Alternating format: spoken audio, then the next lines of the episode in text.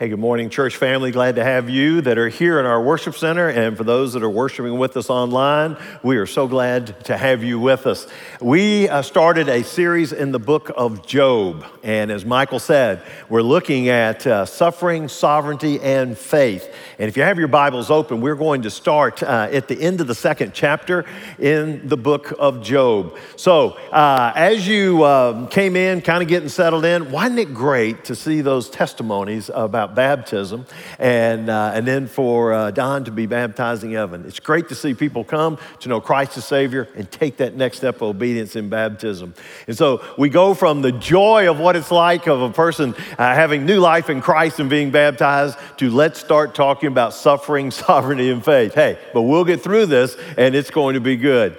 Now, uh, just to set the table for you, if you weren't here last week, uh, the book of Job is about an individual by the name of Job who was uh, a guy that sort of had it all. Uh, he had all kind of possessions. Uh, he had 10 children. Uh, things were going well. He was well respected. In fact, the most respected man in the East. And uh, said he was blameless, upright, uh, feared the Lord, turned away from evil. And uh, there was a day when God was having a, a, cabinet meeting, and Satan came by, asked him what he'd been doing. He said, Hey, just going to and fro looking for folks. And uh, when Satan is looking for people, he's looking to trip up people. He's looking to find people that uh, can uh, turn their loyalties from God. He's looking for people that he can convince them to curse God, looking for those that would uh, see God as uncaring and unloving. And, and so um, God knows this. And he said, Hey, have you thought about my servant Job? And uh, he said, He's blameless, upright, fears God, uh, turns from evil. And Satan said, Well, no wonder he does that. he says, You've given him everything. You built a hedge of protection around him. He said, You drop that hedge of protection, he'll curse you to your face. So God said, Okay, tell you what, I'll give you the freedom to uh, touch his possessions and his family, but just don't touch him personally. No physical uh, harm to his body. So he did. And uh, he ended up, Job lost all of his possessions. Uh, all of his children were eating dinner together, and a storm came by and wiped all of them out. So he lost all of his children, he lost all of his possessions, and as he uh, was there, Satan waiting for him to curse God and die, he ended up saying, Hey, I was naked when I came out of the womb, I'll be naked when I return back. Uh, blessed be the Lord.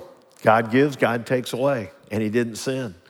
So then when Time passed, had another cabinet meeting. Satan showed back up at this one, went through the same conversation. God says, Hey, about, how about Job? He's, hold, he's been holding fast to his integrity. He said, Well, yeah, but skin for skin. You touch his body physically and mess with his health, he'll curse you. And so he said, Okay, I'll let you do that. You just can't kill him. And so he uh, attacked his body. And they said he had boils and sores, and uh, his body was so racked with pain and, uh, and, and, illness that he was disfigured, uh, high fevers, excruciating pain, and so bad that he left his house, went down to the, the city dump, and just there in the ashes of the city dump is where he lived. Even his wife said, just curse God and, uh, and die. But Job said, hey, Shall we accept the good from God and not also accept the trouble? And it says that he never sinned with his lips. And so this is what he's going through. And then three friends appear. And uh, chapter two, at the end of chapter two, talks about three friends that show up. So let's just read this for just a moment. And it says in verse 11 Now, when Job's three friends heard of all this evil that had come upon him, they came each from his own place Eliphaz, uh, the Temanite, Bildad, the Shuhite, and Zophar, the Naamathite. They made an appointment together to come to show him sympathy and to comfort him. Okay, stay with me on that. That verse says their purpose was to show him sympathy and comfort. So they came, give me those two words. Why did they come? To show him what? Sympathy and comfort. Repeat after me sympathy and comfort. Or to make you feel better, comfort. Okay, so sympathy and comfort. This is why they came. Understand that. This is their purpose. And it says, and when they saw him from a distance, they did not recognize him. And they raised their voices and wept, and they tore their robes and sprinkled dust on their heads toward heaven, and they sat with him on the ground seven days, seven nights. No one spoke a word to him, for they saw that his suffering was very great. Now, these guys did the right thing. They showed up. Other people didn't, they showed up. He's going through a tough time, tragedy has happened, we're gonna be there. That's a good point. Then, when they got there and they saw his anguish, they tore their robes, they put dust on their head. What that meant is, is that we're mourning with you. That's a good thing. And then they sat for seven days in silence, and that's a good thing. Because in during that time, ancient traditions were that whenever somebody went through a tragedy and you came to them, you don't speak first. You wait till they talk. And so it was silent for seven days and they didn't say a word. That's good. And we learn from that. We need to be there for those that are going through hurt and going through suffering. And oftentimes it's just our presence and not some little trite statements or cute quotations that we give to them. Sometimes it's just, I don't know what to say, but I'm just here for you. Those are all the positives. And if it had stopped right there, ah, this would have been a, a great story and a real short book. But it turned out that they decided to speak. And once they opened their mouth, that's where everything fell apart.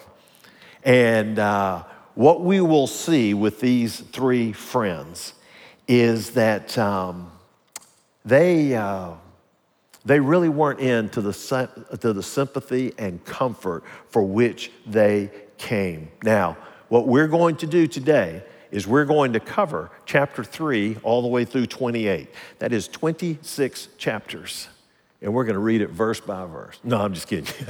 At 26 chapters. You say, how can we do that? Listen, the nine o'clock crowd, they handled it. They made it. And we got out right on time. It is possible.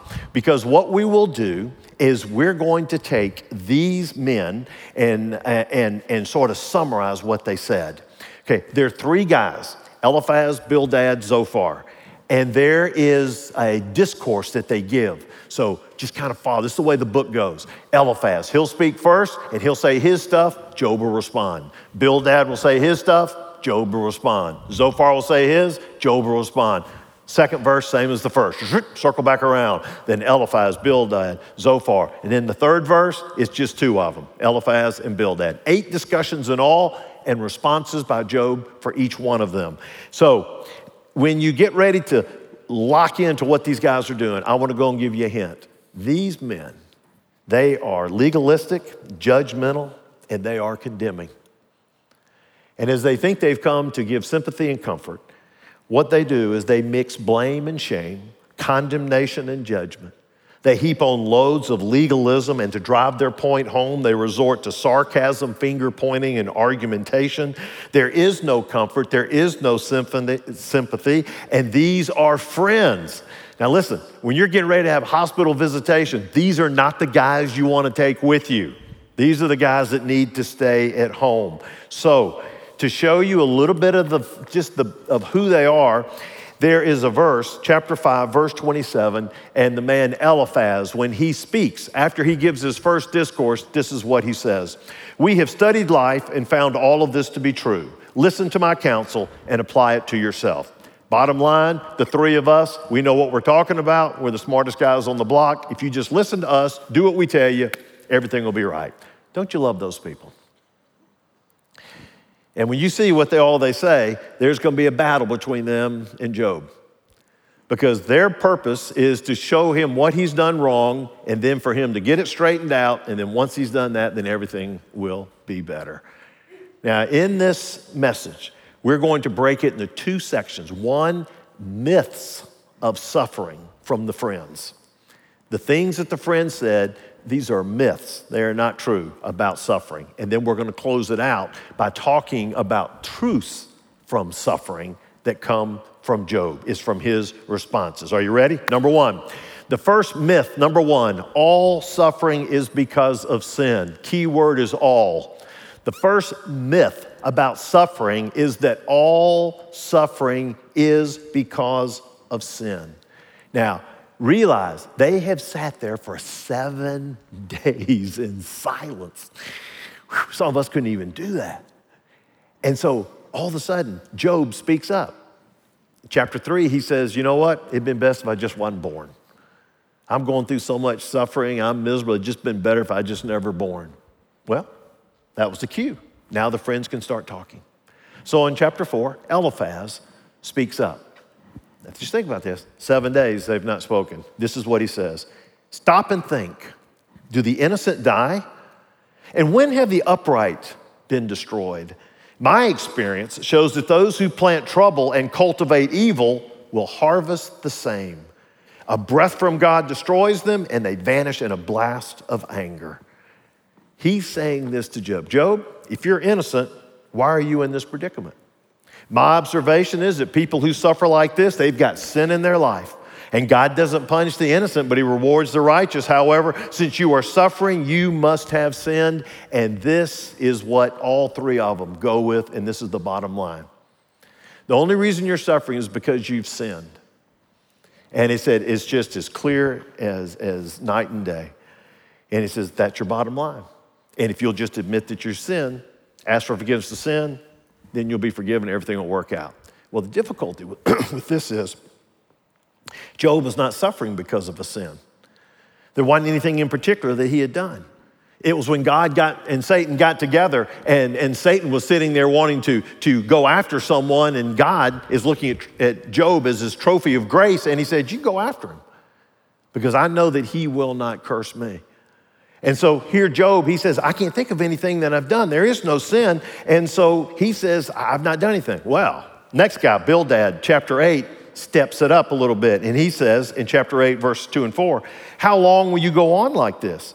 You sound like a blustering wind. In our language, he says, You sound like a big windbag. Now, that's comforting uh, for someone.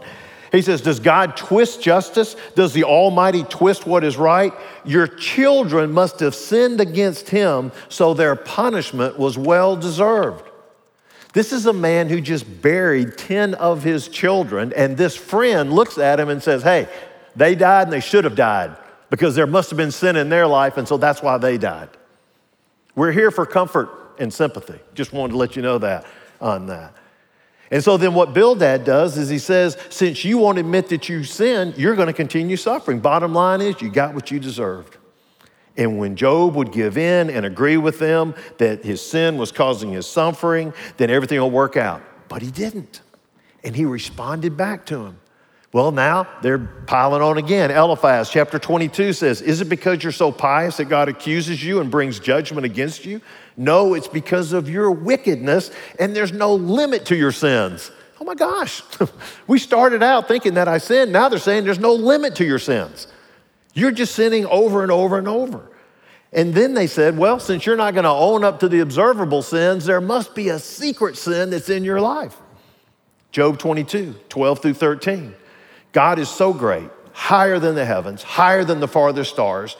But you, replied Job, that's why God can't see what I'm doing. How can He judge through the thick darkness? So they're saying, listen, if you're suffering, you can bank on it that it's either a public sin or it's a secret sin that is causing this suffering. And because of this belief, these three friends pile on. And I encourage you to read through this. And if you read through everything that they said, this is what they said to their friend Job, who was going through all this suffering. They said, Job, you deserve more punishment than you have received. Job, you lack integrity. You're worthless. You're deceitful. You're ignorant. You're empty headed. You're arrogant. You exploit and oppress the poor. And then Bildad even said, Job, you don't even know God. This is a definition of comfort and sympathy. Um, that's amazing. This is what they're this is what they're saying to him. Because they have started with a baseline that all suffering is because of sin. And they're going to keep hammering him until he finally gives in and says, Oh, yeah, it must be this that I've gotten. And they just make things worse and worse and more accusatory. Myth number two is this the wicked cannot go unpunished in this life. Myth number two the wicked cannot go unpunished in this life key is in this life. Are you ready? Bildad, Job 18, 5 through 6 says this Surely the light of the wicked will be snuffed out, the sparks of their fire will not grow. The light in their tent will grow dark, and the lamp hanging above them will be quenched. That's judgment. And he says a part of the argument that all judgment is caused by sin is the belief that the wicked cannot go unpunished throughout life. Listen, God has to punish people who are evil and do wicked things here on this life. Well, if you understand that, if you believe that, then what you say is, okay, Job, you're suffering. So since you're suffering, it means that you must be wicked because God's going to punish everyone that's wicked. Thus, you are sinning. And this is why you're suffering. But if you go to the very next chapter, what Job did was he went against that. And uh, he said, um, no. Uh, he said, yes, there is some truth that this happens on earth, that God does punish the wicked, but, it, but everyone doesn't get punished. And he, and he says in, in his response, there are some people who are just godless people who everything goes right for them. They've got good health, their job does well, they live all their years, then they die. Their kids are good, their kids are healthy, make good grades, make starting lineup on the teams. And uh, no, no, they may not go unpunished in this life, but God's word says that they will be punished in eternity. But yes, there are, it is not a guarantee that every person that is evil or godless will be punished here on earth. Now, there is a truth that sin has consequences, and God does punish wickedness and evil. But Job is just letting us know it doesn't always happen right here to where we see it on earth, but it will happen into eternity. So he says, You cannot say that all suffering is due to wickedness and sin.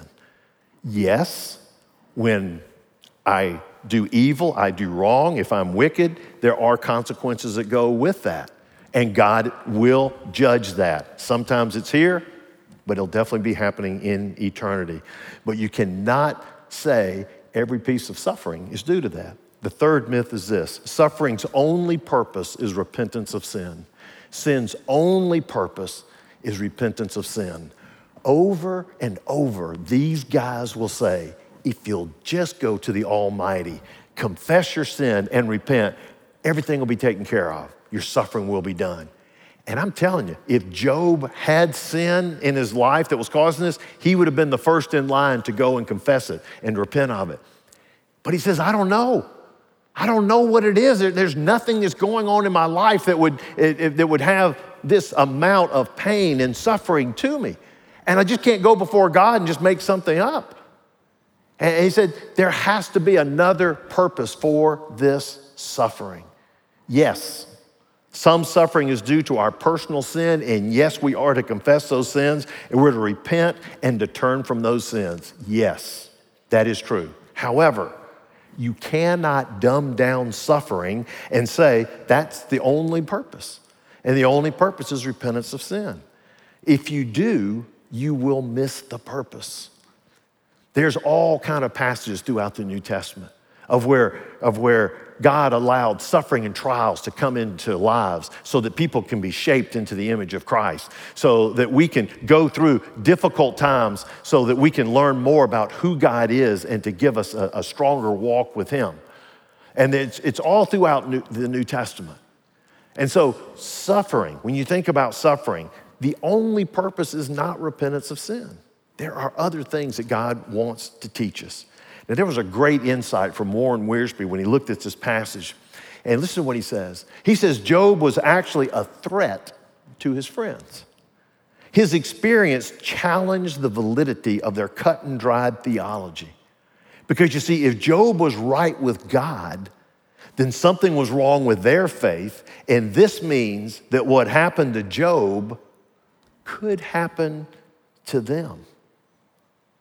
You see, these three men are looking at a man who has suffered terribly. And they're looking around and they're saying, hey, it's got to be sin. It's got to be sin, man. We want to stay away from that sin. And Job comes back and says, it's not sin. There's nothing that I've done that has brought this on. Then all of a sudden, if you're one of those three, you look around and you say, so this could, could happen to me? Something like this could, could happen in my life? And they don't want to say that. They want to feel a lot more confident to say, yeah, he, he's done wrong. That's why, why it's happened. And a lot of times we can take security and that when somebody's going through difficult times and somebody's going through suffering and, and all this, for us to stand back and say, wow, something's going on in their life that, uh, that God is, is getting, uh, is uh, paying them back for. Not necessarily. Not necessarily at all. And if we go with that myth, then we begin to lose out any way that we can provide comfort and sympathy for them. Because we've already judged them, and then we start making wrong assumptions just as they made wrong assumptions. Oh man, you, are not taking care of the poor, you're exploiting other people. Everything that you've done in your life has been a sham, and you're arrogant, and you're on and on and on.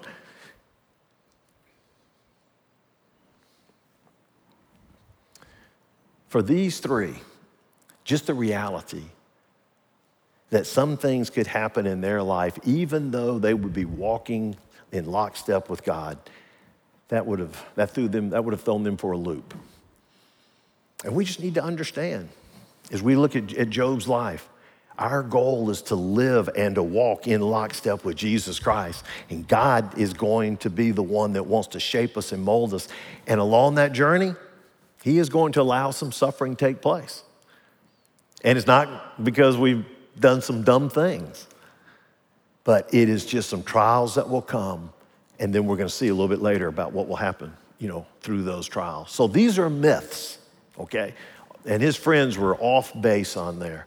So, what are the truths? Well, look what Job says. These are the truths on suffering from Job. What do we learn from his life? Number one is this confront and refute false teaching and theology. Write this one down. And that is confront and refute false teaching and theology. Now, he's getting beat up, being poured down on them. Look what he says in chapter six.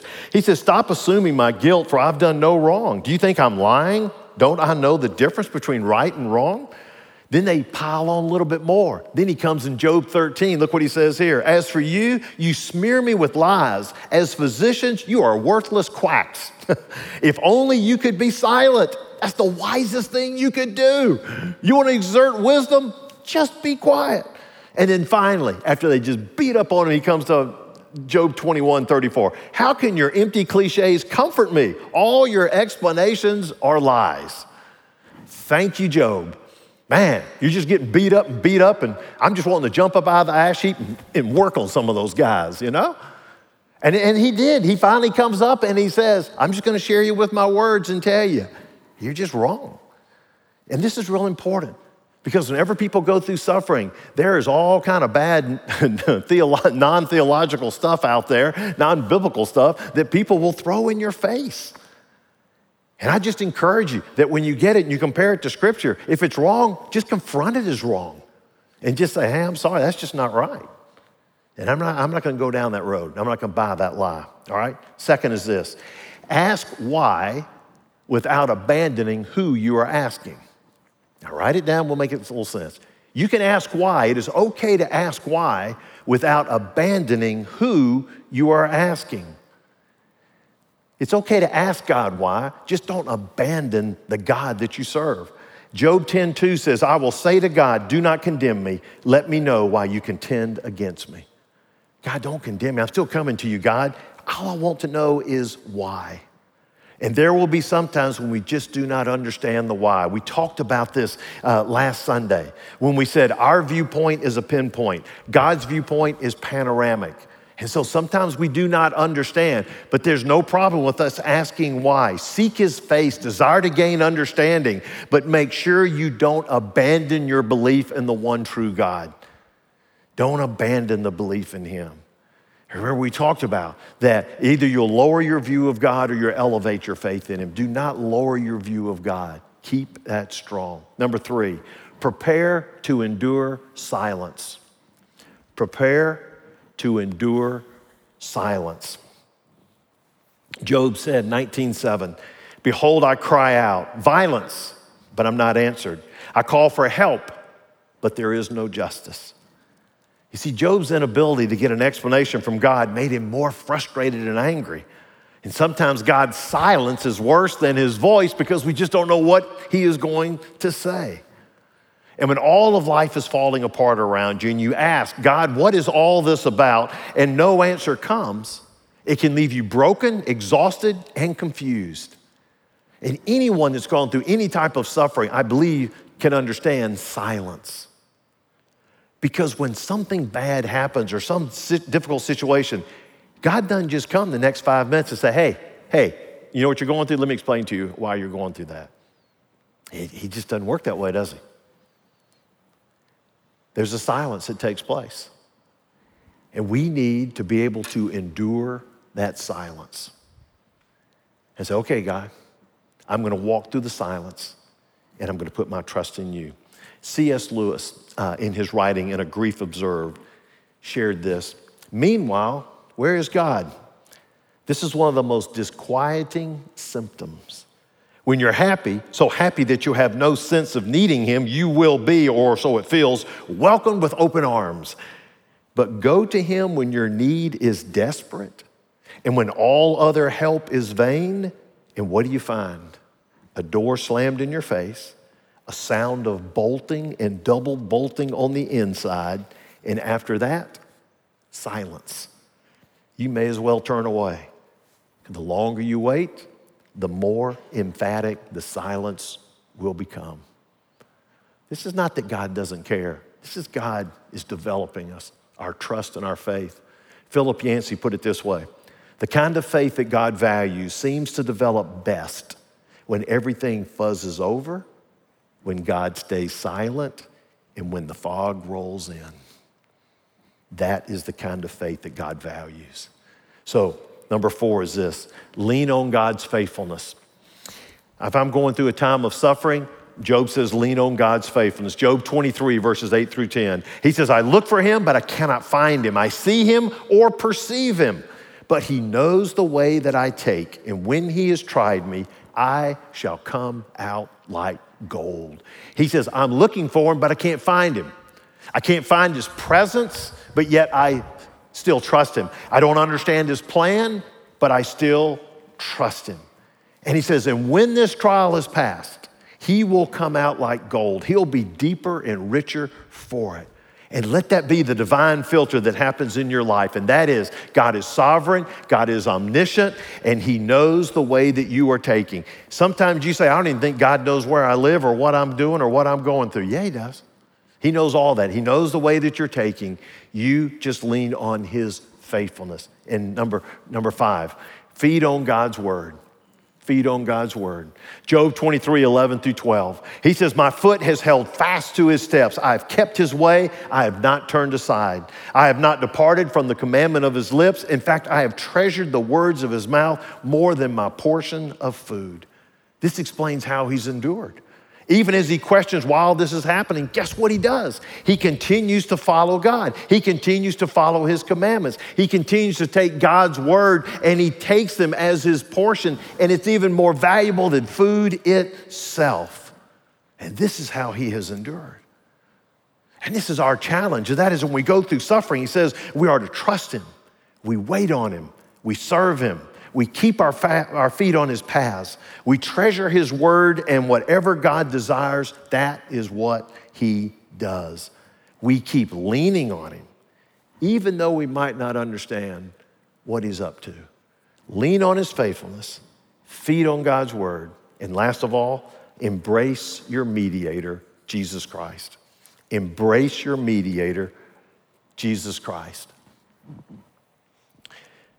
Job said in 933, if only there were a mediator between us, someone who could bring us together. You know, he has been trying to get an audience with God. It's like a courtroom. He says, just put me up there, Lord. Come on, bring me into the court of law. Let me share my case with you because I don't think I'm suffering justly. And he said, I'm not getting an answer from God. And he said, well, if I, What if we just had a mediator? What if there was someone who could put his hand on me and put his hand on God, and he could be our mediator? And allow me to be able to share this.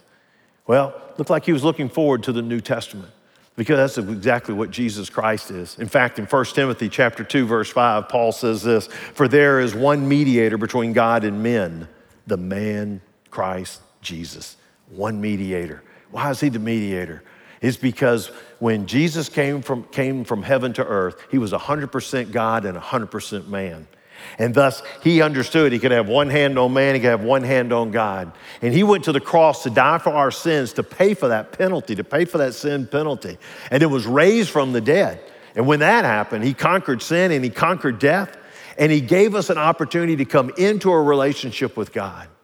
And so we're that mediator. And you're sitting here saying, just like uh, Evan's testimony, there's got to be more to this. Well, let me tell you, Jesus has gone before you, and through Christ, you can come into God's family and be a part of his family and to live with him for eternity. That is great news. And when we're looking for a mediator, someone we can go to with our hurts and with our pains and saying, God, I want to cry out to you, we have a mediator. It is Jesus Christ. He says he is the high priest who's constantly uh, interceding for us and the fa- uh, between us and the Father. We have that mediator. And when you look at Job, he says, Oh, if I just had a mediator, guess what we do? And so as I'm going through these difficult times of suffering and trial, I am to embrace Christ and embrace that mediator and know that I can come to him and that he can give me comfort and that his mercy is greater than my misery. And no matter what maze of misery I'm going through, he has enough mercy to see me through that. And when Job wraps up his discussion with all of all these, of these three friends right here, that's where he's leaning on. He's leaning on the faithfulness of God and he's feeding on God's word. And uh, he says, I don't understand what's happening, but I'm not throwing God under the bus. I'm going to stick with it. The book of Job opens in the throne room of heaven, and the cool thing about it is as the story progresses, God never abandons the throne. He is still on the throne. I heard a song uh, when I was riding in today, and uh, Jason Gray and the name of the song is Remind Me You're Here. Let me just read a portion of this. He says, None of my pain has ever caught you by surprise. Still, it's hard to trust you when I'm lost in the wondering why. But I'll trade every question just to lay down and rest in your heart. And I'll reach for your hand, though you led me here into the dark. And I won't ask you for reasons, because a reason won't wipe away tears. No, I don't need all the answers. Just be here beside me. Father, remind me you're here. I hope for all of us that are walking through hard times, going through any type of suffering or trials, that we'll always remember that the presence of God is with us. And there will be things we do not understand. And there will be hurts and pains, and there will be some why questions that we ask. But that does not change who God is. That does not change the character of God. And He will be there. He is there. He has love. He has compassion. He has mercy.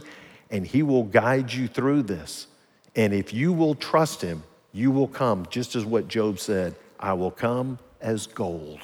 I will be better for it when I come through the end. And we're going to talk more about that as we get down the road. Let me lead us in a word of prayer, folks. Lord, we thank you that you give us such a strong word uh, about what takes place in suffering and how we can respond. And Lord, I thank you that we've got both suffering, sovereignty, and faith all put together. And that in the midst of whatever suffering that people are going through that are listening to this message, that the sovereignty of God is there and that you are in control. And then, Lord, you're using this to be able to refine our faith and even as you were doing this with Job and refining his faith, we pray that we would be um, instruments of yours that would be open and willing to go through this refining process.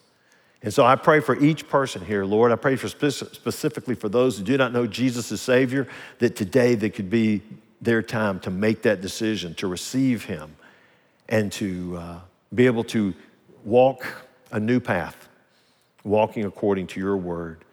And for others, Lord, that are walking through really difficult times as we're suffering, and whether it's a, it's a, a national suffering of some of the pain that people are going through or it's individuals' pain, that Father, we can look to you and know that you have got this and you are over it all.